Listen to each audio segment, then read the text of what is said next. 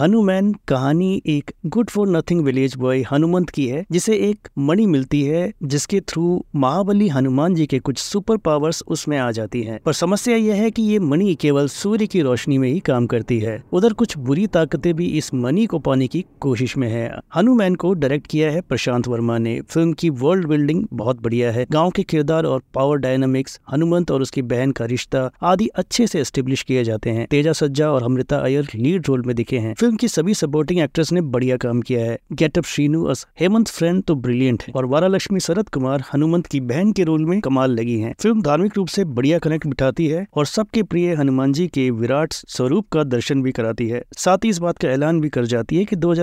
में super hero के super hero यानी अंजनी पुत्र खुद उतरेंगे मैदान में फिल्म का ट्रीटमेंट कॉमिक टोन के साथ रखी गई है कई दृश्य जमकर हंसाते हैं एक जगह जब हनुमंत अपनी शक्तियों का प्रदर्शन करता है वहाँ वेरियस साउथ एक्ट्रेस के रेफरेंसेस हिले हिलेरियस हैं ग्राफिक्स और सीजीआई एक्स्ट्राऑर्डनरी नहीं है पर फिल्म के बजट के हिसाब से बढ़िया है बीजेम भी अच्छा सपोर्ट देते हैं फिल्म को ओवरऑल हनुमान कोई परफेक्ट फिल्म नहीं है पर प्रमुख बात यह है की फिल्म दर्शकों के साथ कनेक्ट बिठाने में सफल रही है और यही चीज मैटर करती है आई जस्ट होप की फिल्म के सीक्वल जय हनुमान में डायरेक्टर और उनकी टीम थोड़ा और एफर्ट्स डालें क्योंकि वो फिल्म पवन पुत्र को समर्पित ही नहीं बल्कि खुद उनकी ही कहानी होने वाली है हनुमान को फिल्म की बात की रेटिंग रहेगी थ्री स्टार्स की